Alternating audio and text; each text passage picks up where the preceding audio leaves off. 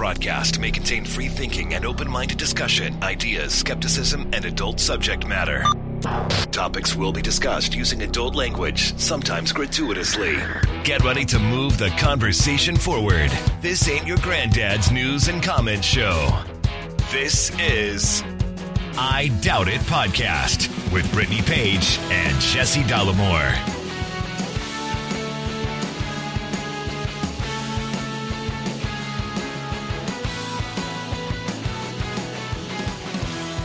Welcome to the show, everybody. Thank you for joining us. Episode 756 of I Doubt It Podcast. I'm your host, Jesse Dollemore, joined today, lovely, the talented, the scholarly, Brittany Page. Well, happy Veterans Day, Jesse D. Yep. it sure is. You know, I posted a uh, a picture of you in I your know. I know in you your did. uh what's it what's the official term? I don't in the Dress blues. yeah, the dress blues. And uh I you got a lot of comments thanking you for your service and I kept asking you throughout the day. I'm like, "Did you go check out the love that you got on your picture that I posted?"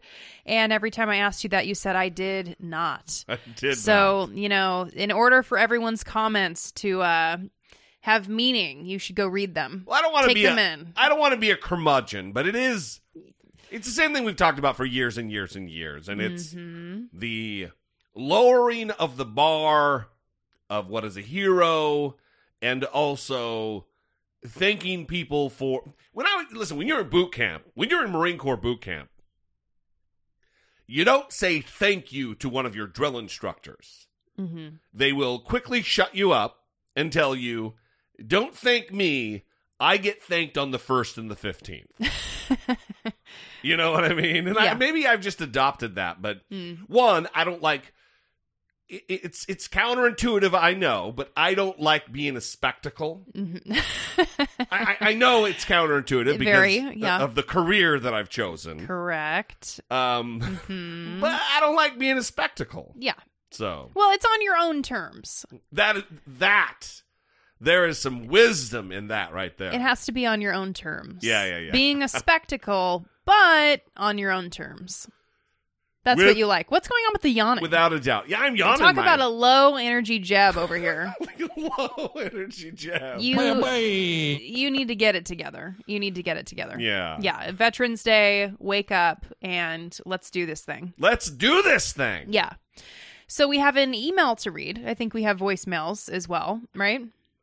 We do. Uh, kicking off the vo- Veterans Day uh, Extravaganza. version of the show. So we have an email here from Kelly. Kelly, longtime listener, longtime supporter of the show. Hey, Jesse and Brittany, I am currently listening to your latest podcast, and it got me wondering have y'all ever seen black parents interviewed on CNN or any network for that matter about their concerns about how history and race are being taught to their kids? Just a thought. yeah, wow. Love the show. Brittany's the best part. Kelly from New England. Love the show. Brittany's the best part. Bye. Without a doubt, something that is not brought up. Mm-hmm. CNN not doing the job. Mhm. MSNBC, I don't watch too much, but I would guess not doing the job. Mm-hmm. The only network that is likely really doing that on a full time basis is Fox News. Mm-hmm. Um, I could tell you were zoning out. I could. I was looking over and I'm like, ah, she's not even paying attention to a goddamn thing I'm saying right now. no, I was paying attention, as evidenced by my looking at No, you. Like, no. wait, what did you just say? As evidenced by your mm-hmm, mm-hmm. Yes, Fox News doing a good No, job I didn't. I said of interviewing what? black parents. Well, I was looking for a tweet. Is what was happening. I was multitasking. I was listening and looking for a tweet. Um, because Uh-huh. because we're criticizing media. We're criticizing the way that um the media prepared. That's definitely the case. Um, also, that sounds a lot like it's currently happening, but that's a drop. Um, so I want to read this New York Times tweet. It's not necessarily connected Okay, bro, don't come at me. to CRT, but All right, is- let's get let's answer the email. it's Let's talk about the related. email. Well, no, we're not talking about the email because I'm going to read this tweet. All right. And it's not related to CRT. you hear that, Kelly? Fuck you and your email. That's not what I'm saying. to Terrible Kelly. points. No one wants to hear about that. Brittany, proceed. You're correct. Um, okay, so the New York Times, the New York Times from their official Twitter account tweeted this today. Kyle Rittenhouse, who has Did they idealized, did they say it in that voice? uh, pretty much, yeah. Did is Kyle there is there like a is there like a disclaimer that says read it in a weird weirdo fucking voice? Well, I'm trying to be a dick because it deserves a dick tone. Okay, so Kyle Kyle Rittenhouse, who has idealized no, no, no. law Start over. enforcement. Start over. Kyle, Kyle Kyle Rittenhouse who's blah, blah, blah, blah, blah. Okay. Kyle Rittenhouse, who has idealized law enforcement since he was young, arrived in Kenosha on August 25th, 2020, with at least one mission to play the role of police officer and medic.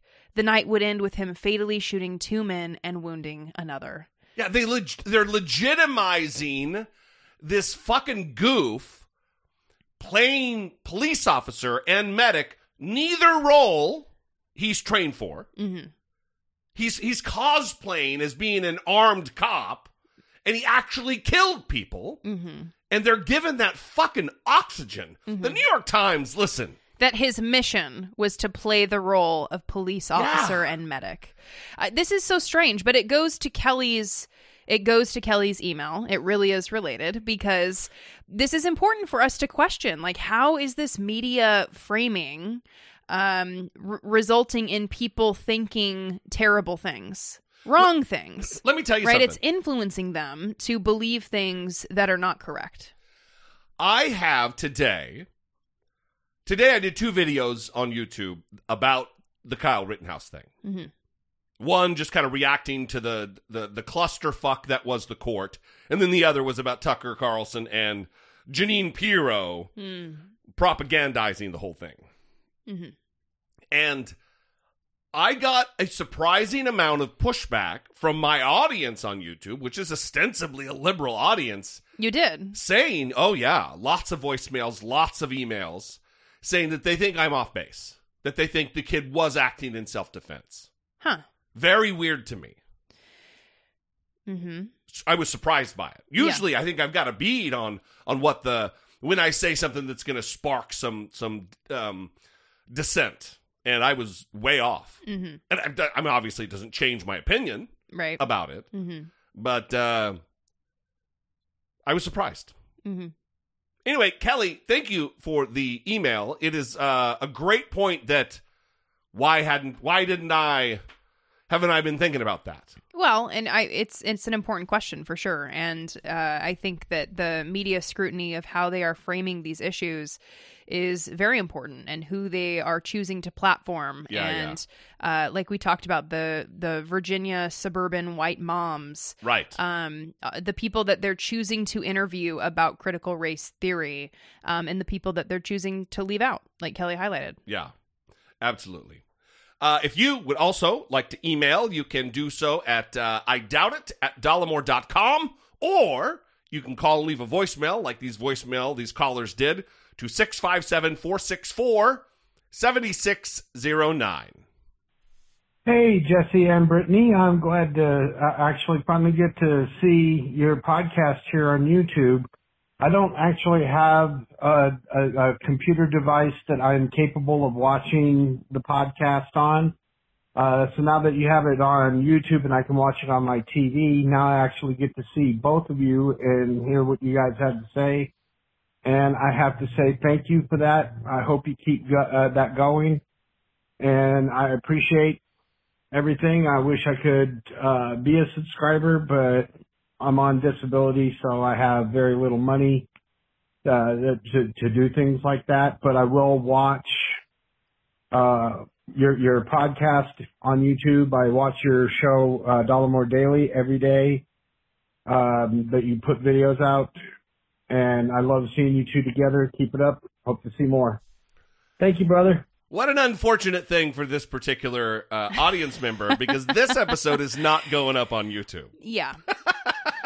Well, and like you said last week, the goal is to do at least uh, one a week on YouTube. We're gonna try Yeah. to do every single one, but um, that may not always work out just because of the length of the the thing and editing it and getting all that down. And we're still trying to. We have like a a clock set up that I can see, and part of my job, which you know I already struggle with paying attention while you're talking. Are is, you? Is this sausage being made talk right Well, now? Well, we don't need to frame it Are in you that way, but explaining I'm, how the sausage is made? we don't need to use because that phrase. it seems like you're laying out a recipe for sausage. Well, that phrase is um, something that doesn't need to be used in reference to this, but uh, so I'm gonna Shut up, shut up, shut up, shut up. need to train myself to look at the clock when stuff needs to be on screen on YouTube, write that down. So we're we're getting into a rhythm, figuring it out. I'm actually you taught me how to get clips for the show. Yeah. And a lot of the pre-production work is being tossed over to you. Yeah, and I now now uh, I know how to like get the videos for the the YouTube video and uh, get the audio and edit it. More and, sausage talk. and Look at this, it, and then um compress it. Ooh, yeah, all this very exciting stuff. I finally know how to do. Seven hundred and fifty six episodes. Thanks for the call, everybody. One more, and then we're going to move on to talk about the aforementioned Kyle Rittenhouse trial. Hey, this is Seven from Toronto, Canada, and we. I did it. I just listened to worth of- I doubt it with Dollemore because I felt compelled to go back and listen to as much as I could, and a year was all was all they would let you listen to. Anyway, Jesse, I discovered your podcast. Uh, sorry, your your Facebook page. Uh, found out you had a podcast. Went and listened to all the podcasts I could, which was great because I got to learn a lot about you guys that I probably would have missed if I just started listening when I found you. You know, Brittany's uh, fun at the dentist, um, all about Popeye, how amazing uh, you guys are, how much you care about the average guy and gal. But uh, man, we have so much in common, Jesse. Um, I had a, strange daughter who uh, developed cancer, um, got in touch with me. So if there was a good side to cancer, that's what it would be. Um, she's all better now. You know, amazing girl. We- We love each other so much. Um, and I wasn't part of her life until until the cancer came, and and now it's gone. And she's still an important part of my life, uh, obviously. but other than that, man, I was going to write an email and I couldn't find the email address. So, uh, I, I found a way to listen to the podcast surreptitiously at work. So while I'm unloading trucks, I'm laughing and wheedly deeing all the time. and people are like, that guy, something's wrong with that guy. yeah, something's wrong with me. It's called Dolomoritis or something. I doubt it. I just, I doubt it. Anyway, I love you guys, man. Jesse, if we were in the same place, I have no doubt that we would, we would be friends. And Brittany, you're amazing for putting up with Jesse. I know because I have one of you at home. Uh, an amazing woman that supports me in all of my endeavors and misdeeds and whatnot. Anyway, I'm now I have to listen to you twice a week like the rest of the people, and it's kind of sad because I got used to listening to like two, three podcasts a day while I was backtracking. Um, it's going to be sad that I have to wait now, but that's the way it goes. Anyway, love you guys. I want to say Jesse's the best part, but we all know the truth. Take care. Um, happy Thanksgiving. We had ours already. Love the show. Brittany's the best part. Bye. It was implied. He said, but we all know the truth or something. Yeah. It was implied. Well, that was a very nice message. Very nice. Yeah. It, it, it is interesting. We've had several listeners go back and listen to past episodes. Uh, And I always tell people if you're going to do it, like if you want to get a flavor for what's going on in our lives or whatever, and avoid like the the the, the news items that are really timely. They're not, you know, they're they're right. they get it's news, so you're you're listening to old shit. hmm The first ten or fifteen minutes of the show really typically are the are the highlights of us, you know, talking about our de- dentist visits and Yeah, I wasn't expecting such. that to be the thing that um he felt like he knows about us yeah. is like our trips to the dentist.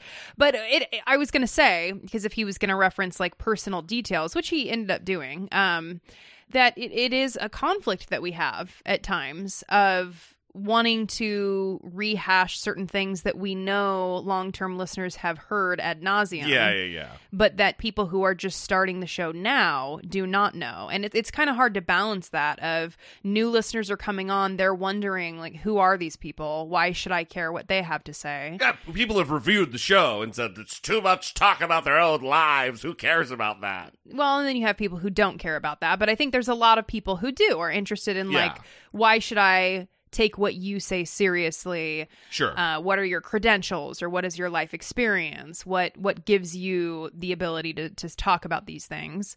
And it's tough to kind of go through that when some people have heard it too much and some people have never heard it. yeah, So- we don't want to end up being an Adam Carolla who just recycles the same 15 bits for for 25 years. yeah, we we definitely don't want to do that. So, um, it is interesting the thought of of of the difference between binge watching something hmm and doing it in a truly purely episodic way. Yeah. Because Brett number 1, hmm who Your the- best friend. the the Torontoan, is it Torontoite? Torontoan? Don't know. Uh, I think his name was David. That's what I have written down. But when he said his name, anyway, uh, Brett number one hmm doesn't like to watch things episodically. He likes waits till all the episodes are out, Right. and then they binge the shit out of it. Yes. And I think something's lost there Yeah. when you do that because Mhm. you don't get the time in between episodes to process and talk about what it was and Mhm. what might be coming up and there, there's just a whole separate part of the entertainment process hmm that you lose out on when you binge Well, and I have definitely noticed that that's the case because there's several shows that we're watching right now: Succession, Dopesick, um, impeachment impeachment. Where during the week after we've watched the episode, we will talk about it, like Yeah, something yeah. that kind of came up for us, or we're thinking about something a different way. Um, and if you're binging one after another, you're you're missing some of that. Also, I tend to get on my phone if I'm binging something, and then I miss yeah yeah yeah significant parts of the show. I mean, we're also rewatching The Sopranos right now, and I tend to get on my phone with like things that I don't care about. right right right And so I'm certain inevitably storylines uh, a la um, what was the one on HBO Game of dragons Thrones. Game of Thrones yeah Yes. used to there was only like two storylines you cared about Mhm. Anyway, thank you for the call. We appreciate it very much. Uh, it is nice when new listeners. Also, I don't know that we've ever had a listener find the Facebook page Yeah. and become a listener of the show. Yes. Usually, it's finding my dumbass on YouTube Right. and migrating over to the show. So, Yes. Fantastic. We love you guys. We appreciate you. If you too would like to sound off, we'd love to hear from you. 657 464 7609, or you can email a voice memo from your smartphone to I doubt it at dollemore.com. I Doubt It is a listener supported podcast. Support comes from our most loyal, engaged, intelligent, and good looking listeners just like you via Patreon. Your support on Patreon for as little as $2 a month would help keep the conversation moving forward one podcast at a time. If you have a few dollars to spare each month, we invite you to help produce the show by joining the Patreon family. Please visit patreon.com slash I Doubt It podcast. Well, we would like to thank our new Patreon supporters Robert D, Robert D., Carrie C, Carrie C., Michael S, Michael S., Erica L, Erica L., Elizabeth R, Elizabeth R., your young sugar daddy Hakeem, your young sugar daddy Hakeem, Larry M, Larry M., Zachary F, Zachary F., Chad P, Chad P., Angel M, Angel M., and Lucia D. Lucia or Lucia D. We know both. So I don't want to. Well, I know the one I said. That's right. Yes. um, but thank you for saving me. It- and feel free. Again, we always use Raina as the example here because for so long, Who's Rent? You mean Rania? we pronounced Raina's name wrong for a very long time, and finally she was like, "Listen, fuckers, that's not how you say it," and uh, she corrected us. So we we definitely appreciate when people do that for us. So, Hey, fuckers, I'm trying to talk here. all right, enough with you're you're a little drop happy. You're a little drop happy. I think that's how I you're. think that's how you're.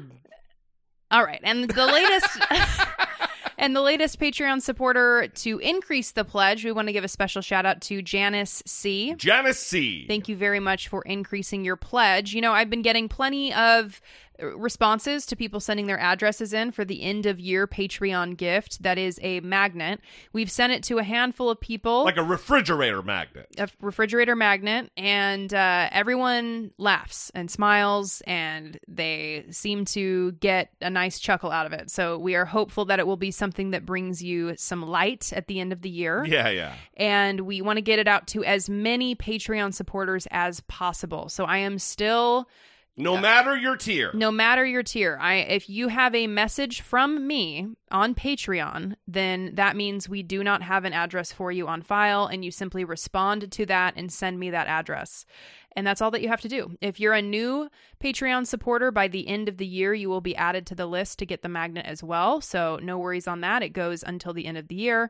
If you did not get a message from me i have your address. You're fine. If you're worried about it you can email uh, i doubt it at dollemore.com to check on it and i will check on it for you just to make sure that you are on the list. The other thing is Thanksgiving here in the United States is rapidly approaching, and we need for you to submit your contribution for this year's family friendly, profanity free Thanksgiving. What are you thankful for this year episode?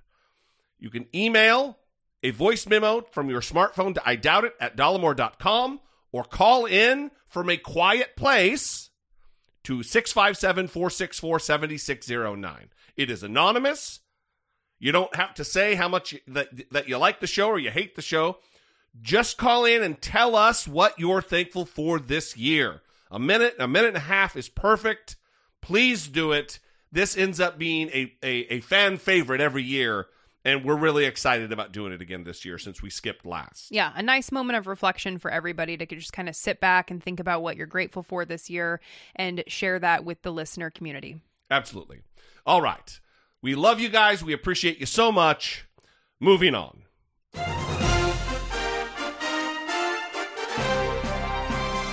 Dollemocracy. Facing down pessimistic politics with realistic optimism.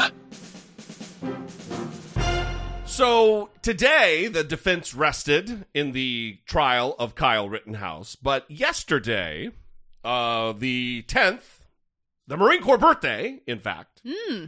was the day that jesse was a marine everybody. was the day that Kyle Rittenhouse took the stand in his own defense, which is a, a bold move mm-hmm. for a defense team to put the the accused on the on the stand. Mm-hmm.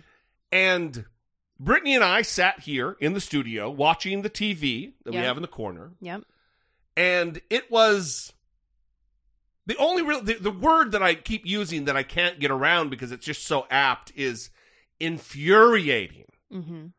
watching this judge every time the the the, the prosecution would begin to develop a good line of questioning and trap Kyle Rittenhouse in a lie or an inconsistency the judge would put absolutely stop any momentum send the jury out of the room and then like scream at the at the prosecutor. Kenosha county circuit judge bruce bruce schroeder. And it really became just just bizarre. And then now there's all these things that came out.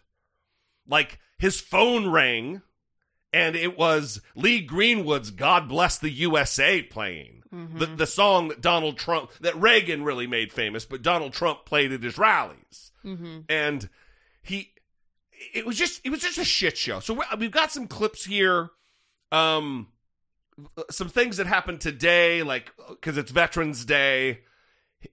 We just got some clips, and, and it starts with the moment that Kyle Rittenhouse broke down in what I have called, and many people have called, uh, like an Oscar. it, it was just a performance. It didn't seem genuine at all. And I've watched it many, many times to try to check myself to make certain that it really, that I'm not missing something. Mm-hmm. So listen to this moment where he's just describing what happened. And while he starts to break down, quote unquote, his eyes are darting around, looking to the jury to see if they're noticing what's happening, looking over to the judge to ensure that his audience is paying attention. And did you get back? Were you able to go in a northerly direction? I, I wasn't. Describe what happened. I once I take that step back, I look over my shoulder and Mr. Rosenbaum Mr. Rosenbaum was now running from my right side. Um, and I was cornered from in front of me with Mr. Ziminski. And there were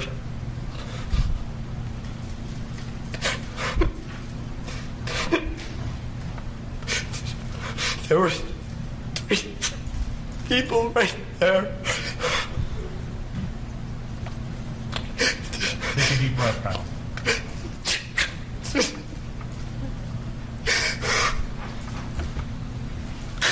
That's what I.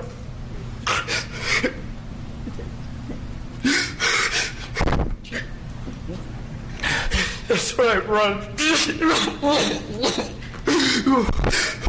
going to just take time for our break anyway. Uh, You, you can uh, just relax for a minute, sir. Um, we're going to take a break, uh, about uh, 10 minutes, and please don't talk about the case during the break. Wa- read, watch, or listen to any kind of trap. So listen, I, I I watched this over and over and over. I mean, probably a total of ten sec, uh, ten times. It's only twenty six seconds, and uh, I just still there. It doesn't it doesn't smack of authenticity to me. Mm-hmm. Uh, I could be wrong. Uh, we'd love to know if, if you disagree. Mm-hmm. It just seemed. I don't know, incongruent, inconsistent with the mood and the thread and the what was being said, and I, I just I don't buy it. I don't buy it.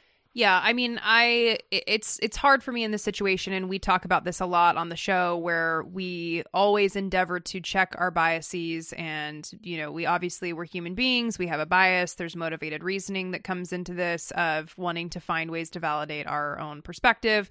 But I would also say that this read disingenuous to me when I was watching it as well. How much of that is influenced by my biased perception, I'm not sure. Um, you know, I saw a little bit of myself in that when I try to fake cry for you. Um, and one of my methods is actually to squeeze my eyes to try to generate some irritation, which causes watering. Yeah, And um, as you know, I'm a great actor. Un- unbelievable actor. Yeah. yeah so, Uh, but seriously, I'm I'm you know we make fun of body language experts on the show all the time, and um, I. Who knows? Who knows whether it was a performance? But Yeah, it, yeah, it did seem incongruent. All of the things that you're saying are true. I think what's also disturbing is the uh, sympathy that was shown for Kyle Rittenhouse by all the usual suspects on Twitter, JD Vance, um, calling him a little boy, and right? he's 18 years old. He's a man. well yeah i mean he's an he's a man and this is not I was well into my career, my my stint in the Marine Corps at 18. He's not a boy. well in this sympathy this empathy this is not extended to uh young black men Yeah, and so young black elementary school girls. It's not extended. right to. even black kids i mean it's it's not extended to so that becomes the frustrating part of he's crying he he killed people uh he killed two people and he's crying about it. And there's like this rush on twitter to talk about him as though he's a boy. And and like it's really sad. Yeah. And there was actually some criticism that that we got um, on the Facebook page or the Instagram somewhere, one of the pages from from listeners of the show, supporters of the show, who were frustrated about playing this audio, playing this video of him crying as though that is adding to supporting the sympathy in the general public for him simply because people are seeing him cry. Yeah, I don't I don't agree with that at all. I mean, one, uh, if that was the case, then what can we talk about? Mhm. If if it's just going to give more press, we're countering the narrative. We're countering the other narrative that he's some helpless child who just happened to bring a deadly weapon of war into a into a a curfewed uh, protest zone. I, I mean, just come on. Mm-hmm. Anyway, so But these are the same people um, who will say that like the protesters had what was coming to them. Right. Um, I think Greg Gutfeld recently made a comment uh, along those lines about the two people that Kyle Rittenhouse killed. Um, so there's all this sympathy and empathy that they can offer up for for Kyle Rittenhouse, but then the parties that actually need that empathy and need that support and need people to raise their voices, they are silent. Yeah. So the the other thing that happened on the first day was that the the prosecutor, um, who by the way I think really comes across as a smug douche to me. he really does. I don't really particularly like him. I don't think he's some hero. You know, again, two things can be true at the same time. You know what I mean? Mhm. I'm not a fan of him, but he initially he he really stepped on his dick when he when he said he started questioning Kyle Rittenhouse about his silence, and now how now he's testifying, but he was silent for so long, and he got admonished by the judge, the the the, the defense team. They they objected, and it was it was right for them to object. He was wrong in what he was doing. And if he doesn't be careful, he's going to fuck up this trial and end up with a mistrial and have to go at it again. Um, Well, the defense rested its case today, so Right, running right, out of time. Right. But there was another moment where he goes down this line of questioning and he's got a he's got a strategy of where he's going and the judge just derails him time after time after time and I'm going to play a clip here of a couple minutes of him explaining to the judge and I just want to get the if you didn't watch this and you haven't seen this um to get a flavor for just what kind of an ally the judge is for Kyle Rittenhouse. Just it really seemed like he was a member of the defense team. Listen to this. He knows he can't go into this, and he's asking the questions. I asked the court to strongly admonish him, and the next time it happens, I'll be asking for a mistrial with prejudice. He's an experienced attorney, and he knows better. Mr. Binger? First of all, Your Honor, this was the subject of a motion. I'm well aware of that. And the court left the door open. This For me, not for you. My understanding of You your- should have come and asked for uh, for reconsideration. You did on the one motion, and in fact, I granted your motion for reconsideration. That was not Excuse me, motion. I, I, I um, not, not uh, excuse me.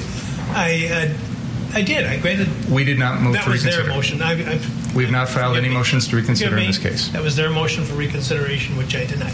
But So the judge, all fierce in his condemnation, doesn't even have the wherewithal to understand what the fucking motion they're talking about is. Well, no, that, that was wait, uh, der, uh, uh, uh, uh, uh, g- g- der, der. oh wait, it was uh, oh wait, maybe I'm wrong. In the middle of this chastisement, it just, what a clown. Uh, I said I denied it, or I indicated a bias towards denial, is what I did. Held it open with a bias towards denial. Why would you think that that made it okay for you, without any advance notice, to bring this matter before the jury? You are already, you were, I, I was uh, astonished when you began your examination by commenting on the defendant's post arrest silence. That's basic law. It's been basic law in this country for 40 years, 50 years. I have no idea why you would do something like that. And it gives, um, uh, well, I'll, I'll leave it at that. So I don't know what you're up to. May I respond? Yes.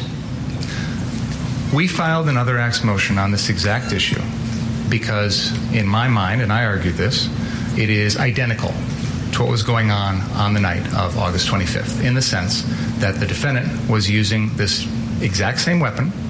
He was using it in a manner to try and protect property. No, he wasn't. There's, Your Honor, I, with all due respect, I'm not going to rehash the motion.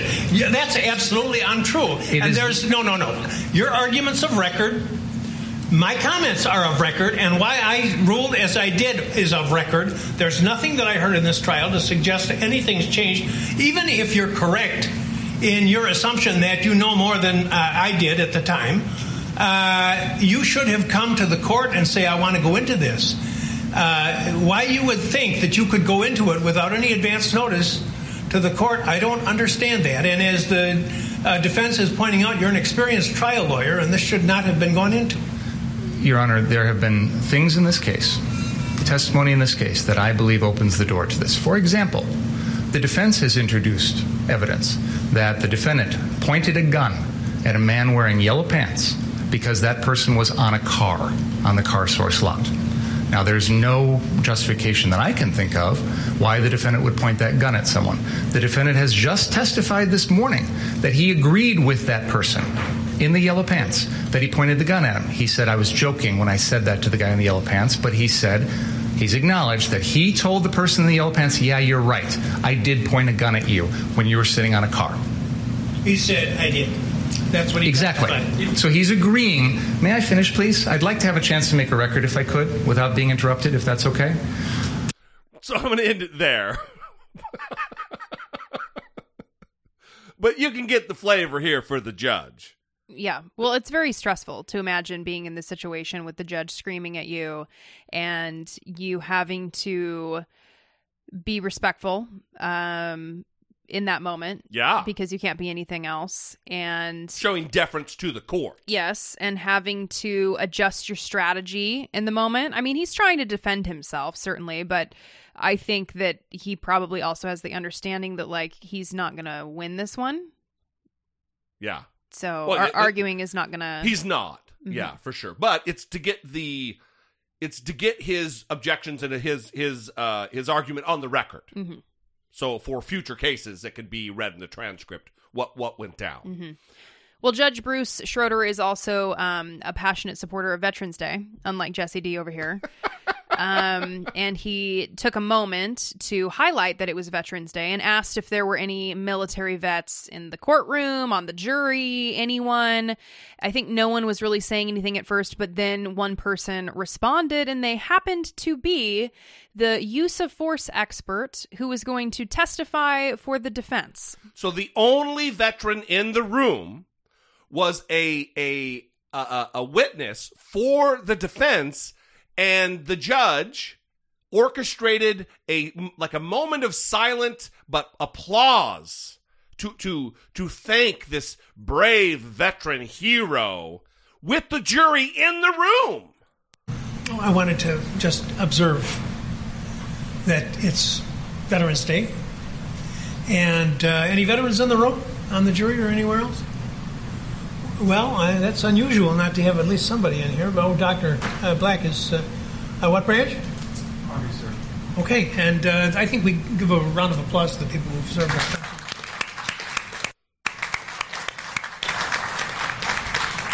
Okay, so you may proceed. Defense will call Dr. John Black to the witness stand. So just before he gets called to the witness stand, he gets a, a court ordered round of applause, cementing in the minds of the jury of his noble, dedicated service to the country, his heroic nature. He's creating a setup where this guy's unimpeachable, where his his his his testimony can't be questioned. He was just applauded by everybody. Mm-hmm. It is absolutely jackassery. Well, and again, he's taking the stand. He's a he's a use of force expert testifying for the defense. Um, as Rittenhouse's lawyers are trying to illustrate that uh, Kyle Rittenhouse had reason to fear for his life and acted in self defense. So you have the judge recognizing him as a veteran, having applause. He's immediately being called to the stand, and this is what he's there to do. This is what he's there to testify. I, I mean, there's just so many of these things that are popping up with this judge. And then he made like the weird Asian food joke. Did you see that? Yeah, which also smacked of politics because he's making a he's making a comment about the all of the the the, the cargo ships that are sitting off the coast here in California uh, outside of Long Beach. L- listen to this, very brief. Uh, I'll, let me preface it. He's talking about lunch. When lunch is going to get there, or Mm. when they're going to break for lunch, and he's talking about the delivery of the Asian food. What's that you on spec? Uh, let's hope for one o'clock. I don't know. The um, hope the Asian food isn't coming. It's on isn't on one of those boats in Long uh, Long Beach Harbor. Um, but let's. Uh, um, um. So in the middle of a murder murder trial, he wants to um like talk about the supply chain backlog or like Right. what what is this a joke about? I don't I, I don't know. He's a dumb fuck. I don't know. Well, and, and this is something I think that um, for me, and we were just talking about this today, I've always struggled with imposter syndrome and being like a, a poor white trash kid who has slowly climbed the ladder of, you know, quote unquote success in different ways. Yeah. And been in different rooms that I wouldn't imagine that I would have ended up in. I have I have seen a lot of this in action, right? Where people that I was intimidated of thinking that they were better than me, they were smarter than me, they um had things figured out. Yeah. You then meet them and realize they're You're a fucking doctor, bro. That's what you realize. No, you realize that they're pretty much just like anybody else. Absolutely. And they're struggling in the same ways as other people. And, and maybe certain people, like, you know, this judge, Bruce Schroeder, have more power than other people. But that doesn't mean that he isn't flawed in the same ways. And maybe he's really loving the attention right now and uh, getting up on his stage a little bit. Yeah. And saying things that he probably shouldn't be saying, but because he is like loving the attention that he's getting, he's getting a little fast and loose with the mouth. I don't know. Um, He's getting a little fast and loose with the mouth. who Brittany kn- Page. Who knows? Truly. So we'd love to know what you think. Uh, if you watched any of this at all, um, we did get a couple voicemails about it, and uh, I wanted to to really talk about it first, and and then uh, we can we can play some listener some listener feedback. So uh, 657-464-7609. Email those voice memos from your smartphone to I doubt it at dollemore.com. Well, we still don't have a bumper for Critical Race Theory Watch, but I saw a headline that I wanted to talk about with a new survey that came out from Monmouth University. They did a poll, and it shows that 78% of Republicans oppose public schools teaching about critical race theory. Uh, I, uh, here, I tell you what. Here's our here's our critical race theory watch bumper.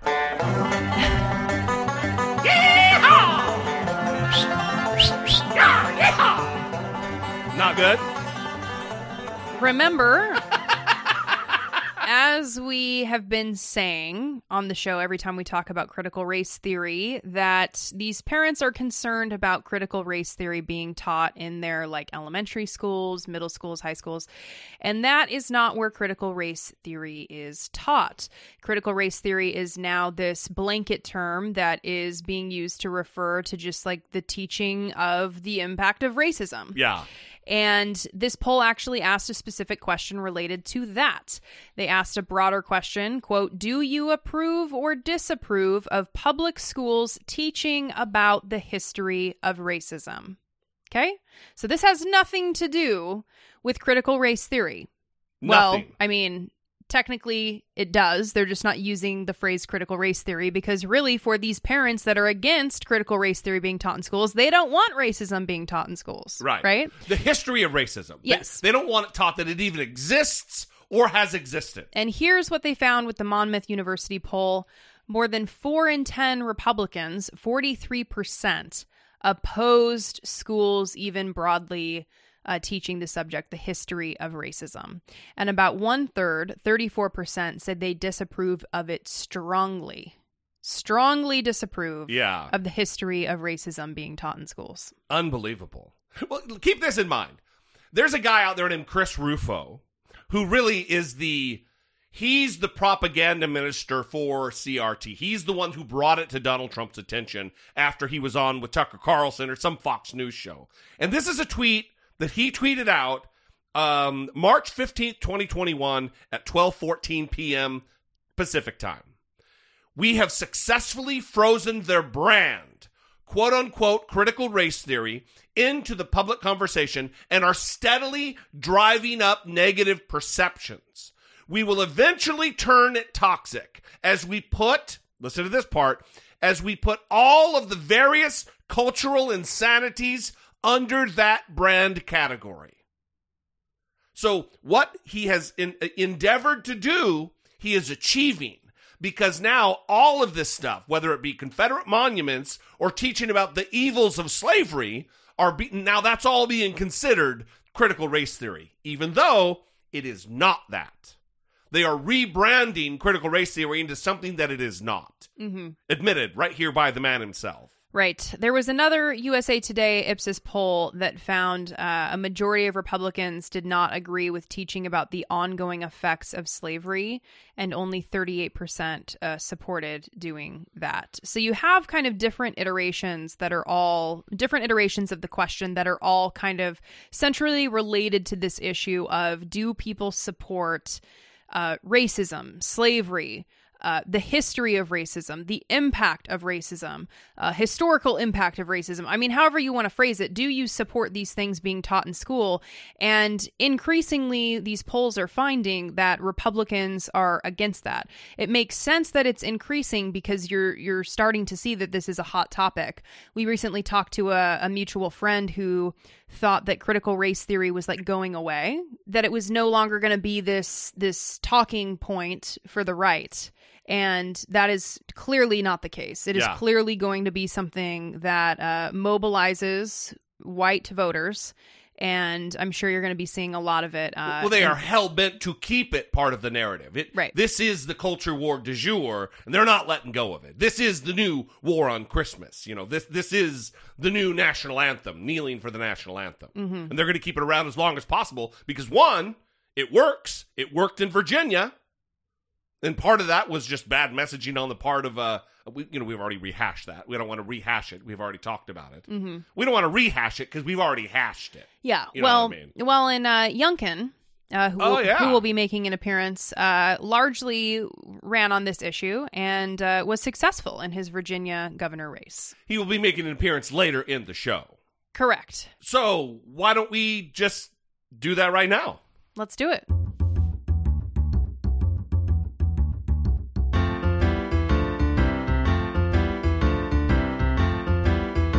It's the asshole of today. Youngkin, Glenn Youngkin. Is his name Glenn? Glenn Youngkin. Glenn. I was sorry. Watching, I watched that happen in real time, and Yeah. let me tell you, ladies and gentlemen, that was like watching a horrific car crash, but like a beautiful symphony Yeah. of a of a a car crash. Well, thank you for that. like no compliment. one was injured. Yeah, I just heard beautiful and tuned the rest out. Um, so Glenn Youngkin's 17 year old son tried to vote for him in the election in Virginia, not once but twice. After he was told, "No, you're not old enough to vote. Right. You're 17, kid." Yeah, but he was like Anthony Michael Hall in the Breakfast Club. He's like desperate to be an underage, fraudulent voter. You keep using the reference. I do not get the reference. well, you've watched The Breakfast Club, but you hate it, so that's probably why you don't. Remember. I don't hate it. I just don't venerate it. Okay, I don't think there's anyone that venerates the Breakfast Club. Um, but you do. I wouldn't use the word venerate. I think that I appreciate certain things about it and identify quite a bit with Bender. That's all there is to it. right. Okay, so um, Glenn Youngkin, there is a defense that he has offered now for his 17 year old voting or attempting to vote. I'm sorry, he did not vote. He attempted two times to vote, referenced that his friend had voted, his his friend, who I guess was 17, had voted. Um, Glenn Youngkin says there's a lot of confusion on this issue. There were reports of your son trying to vote in this election. Can you explain, sort of explain what happened there? Yeah, it was just a, it was silliness. I think um, there was there's real confusion on where a 17 year old can can vote or not, and and so he he had had a friend who who suggested that he might be able to vote. He went up and asked. Um, I know my son really was incredibly respectful young man, and uh, and he presented his ID. And when they said he couldn't vote, he said okay, and he went to school. So. I I do. I am a, a, a little bit frustrated that it's become, you know, the media paid so much attention to it. It's my 17 year old son, and I really would like everybody to leave my family alone. Oh, Hey, hey, listen, everybody. Yeah, he tried to commit voter fraud twice. But listen, it's my family. Just leave him alone. Yeah, it's silliness. After he tried to make the, uh, a rigged election part of the campaign, Mhm. that there was going to be oh, voter fraud, voter fraud, voter fraud, and then his fucking kid does it not once but twice on the same day, and it's oh, it's silly. Mm-hmm. There's a lot of confusion around 17 year olds and when they can vote. Well, let me tell you, the answer is they can't vote. Yeah. 18, Glenn Youngkin. Mm-hmm. It's shocking that you are going to be the new governor of the state of Virginia and you don't know the basics, brother. Yeah, he went into your uh Anyway. your uh wrestler voice there for a second. What is it? I Uh, don't Hulk know. Hogan. I didn't Hulk watch Hogan. wrestling as a yeah, kid. no, it was Hulk Hogan.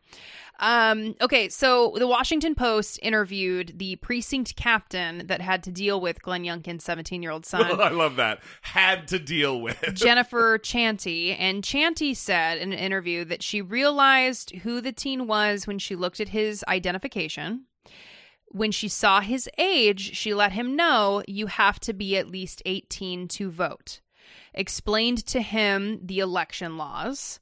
And uh, the Virginia election law states that the only time 17 year olds can vote in a primary election is if they'll be 18 by the time of the general election. Of the general election. And so she said she offered to register him to vote. Like she was, you know, not just like get out of here, F off. She says, I'll register you to vote. For next time. And he declined and walked out.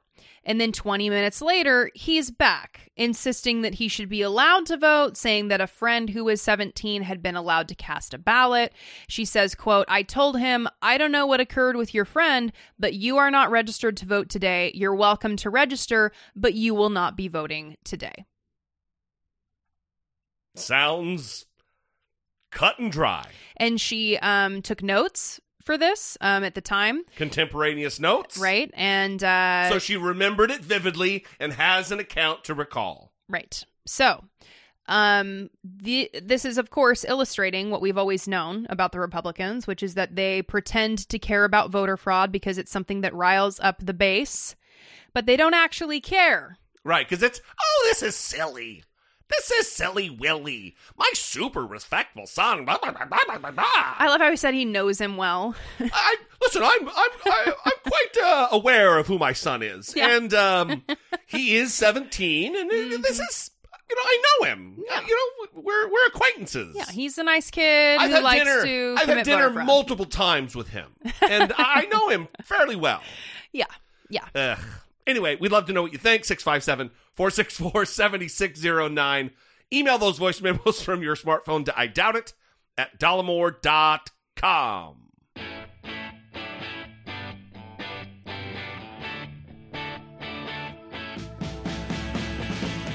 Taking care of biz.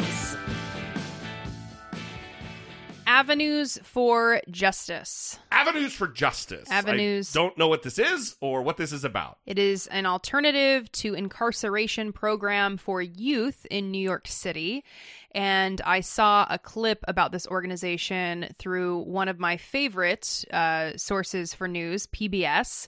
And I thought it was just a fantastic program that needs more attention. And we will talk more about how you can support Avenues for Justice after you get introduced to the actual program. On any given night in America, nearly 50,000 youth under the age of 18 are confined in facilities away from home, according to the nonprofit Prison Policy Initiative. And a Department of Justice study tracking formerly incarcerated people found that of individuals arrested at age 17 or younger, 71% had been rearrested within three years of their release. That number climbed to 80% by year five. So when a child is arrested, how is the cycle of recidivism stopped? Part of the solution is keeping kids out of prison in the first place, says Angel Rodriguez, the co founder and executive director of the nonprofit Avenues for Justice. We don't have a system that corrects. We call it corrections, but it's doing a lot of damage. Uh, it's, even today, there are other ways to address these kids before we sentence them to prison. Founded in 1979 as the Andrew Glover Youth Program, Avenues for Justice works with New York City's court system to offer youth offenders alternatives to incarceration. Gamal Willis is the organization's manager of court outreach and advocacy. When you think about the criminal justice system, particularly here in New York State, Either they're on an island, they're isolated far away, or upstate, out of sight, out of mind. They do their time, and then they're given a Metro card to get back home. Almost banking on, well, recidivism. They're going to go right back into that system again. Avenues for Justice works off of referrals those from the court system after an adolescent has been arrested, and those from the community when a child may be at risk of heading in that direction.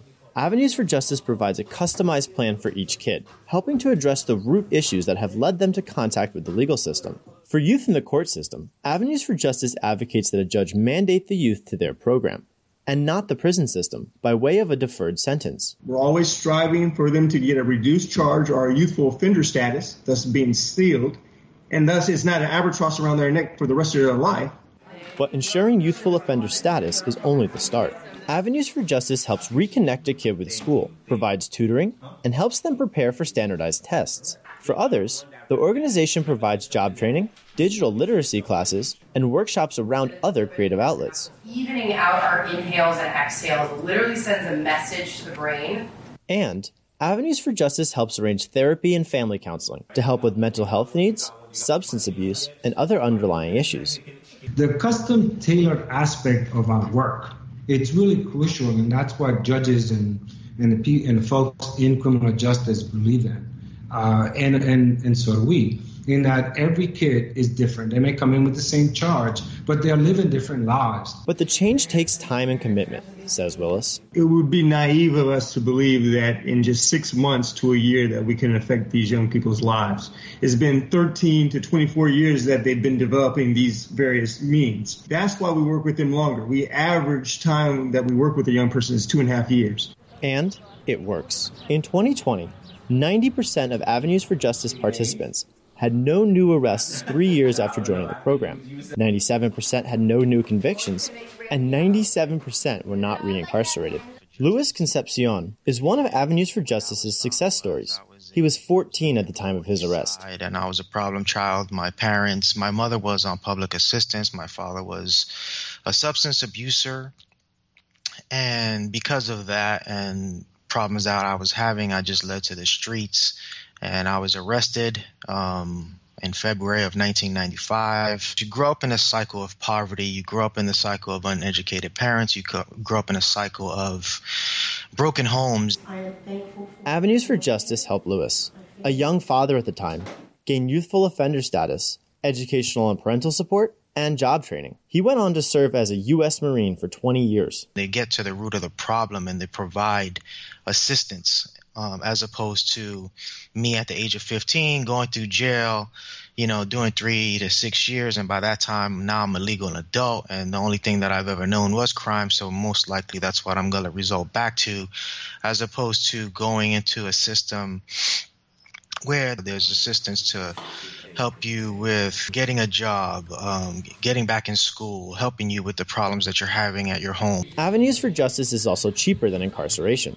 It can cost a state facility hundreds of thousands of dollars per year to incarcerate one youthful offender, compared to the $5,500 or so Avenues for Justice needs in order to provide support. And that's what we provide into a system that doesn't believe in a lot of alternatives to provide opportunities for inner city kids who just need sometimes a second chance. For the PBS NewsHour, I'm Tim McPhillips. Sounds pretty fantastic. Yeah, I mean there were several things in there that I loved and I when we're creating clips and now that I'm creating clips cuz I'm trained um, trained. I try to look for ways to cut clips down so they're not as lengthy, but there was really nothing for me to cut there because I felt like it was such a comprehensive report.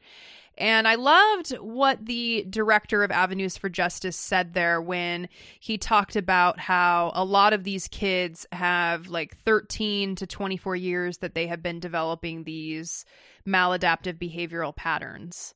And he talked about how it's going to take a long time to change that, right? You don't just do like a three month or six month program. Like he's on average, they're working with these people for two and a half years or, you know, two, two and a half years. Yeah, yeah. Um, and I, I think that that is this type of program is what people talk about when they use the phrase defund the police. It's that that phrase has been, come to mean many things to many different people, but this is a prime example of what Redirecting money out of police departments into something more productive. into something that um, helps out an overloaded court system have an alternative to incarceration um, helps helps reduce recidivism helps keep the community safe um, more importantly helps break a cycle of poverty and violence and um, that is hard to do without people who are helping you you cannot do that on your own extricating, especially kids, out of the criminal justice system is uh, that's where it's at. I mean, that's really where much of our focus should be um, to to intervene, to to to direct them out. I mean, whether it be the military, which isn't the ideal, I think, um, into other avenues. Well, and they have high success rates that they referenced in that um, package as well, in terms of people who complete their program and um, their their decreased odds of recidivism. And I mean, their primary goal is to keep kids out of prison because, as they referenced, once they are incarcerated, they have a much higher chance of uh, being incarcerated Yeah. again. Yeah, yeah, yeah. So I, I really think that this is a strong program. Um, if we know anyone in the audience who like knows about this program, has gone through this program, works for this program, I'd love to hear from you. But you can go to avenuesforjustice.org and donate if that is something that you would like to do. Donate to the cause. Um, and we are happy that we heard about this. Yeah, absolutely. Um, that is all. We'd love to hear from you. 657 464 7609. Of course, you can email a voice memo. We'd love to hear from you there. I doubt it at dollemore.com. We sure do appreciate you guys. Get those email and voicemail submissions in for the Thanksgiving episode. That would make us appreciate you even more. anyway, we'll see you next time. Until then, for Brittany Page, I'm Jesse Dollemore, and this has been I Doubt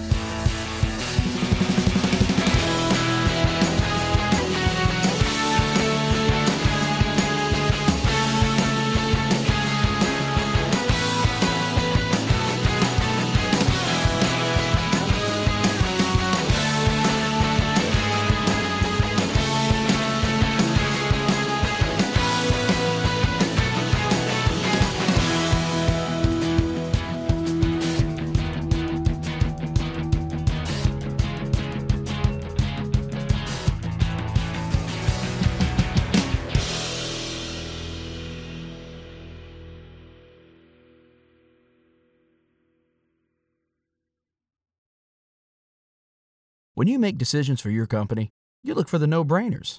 And if you have a lot of mailing to do, stamps.com is the ultimate no brainer. Mail checks, invoices, documents, and everything you need to keep your business running. Get rates up to 89% off USPS and UPS. And with the mobile app, you can take care of mailing on the go. Make the same no brainer decisions as over 1 million other businesses with stamps.com. Sign up at stamps.com with code PROGRAM for a special offer. That's stamps.com code PROGRAM.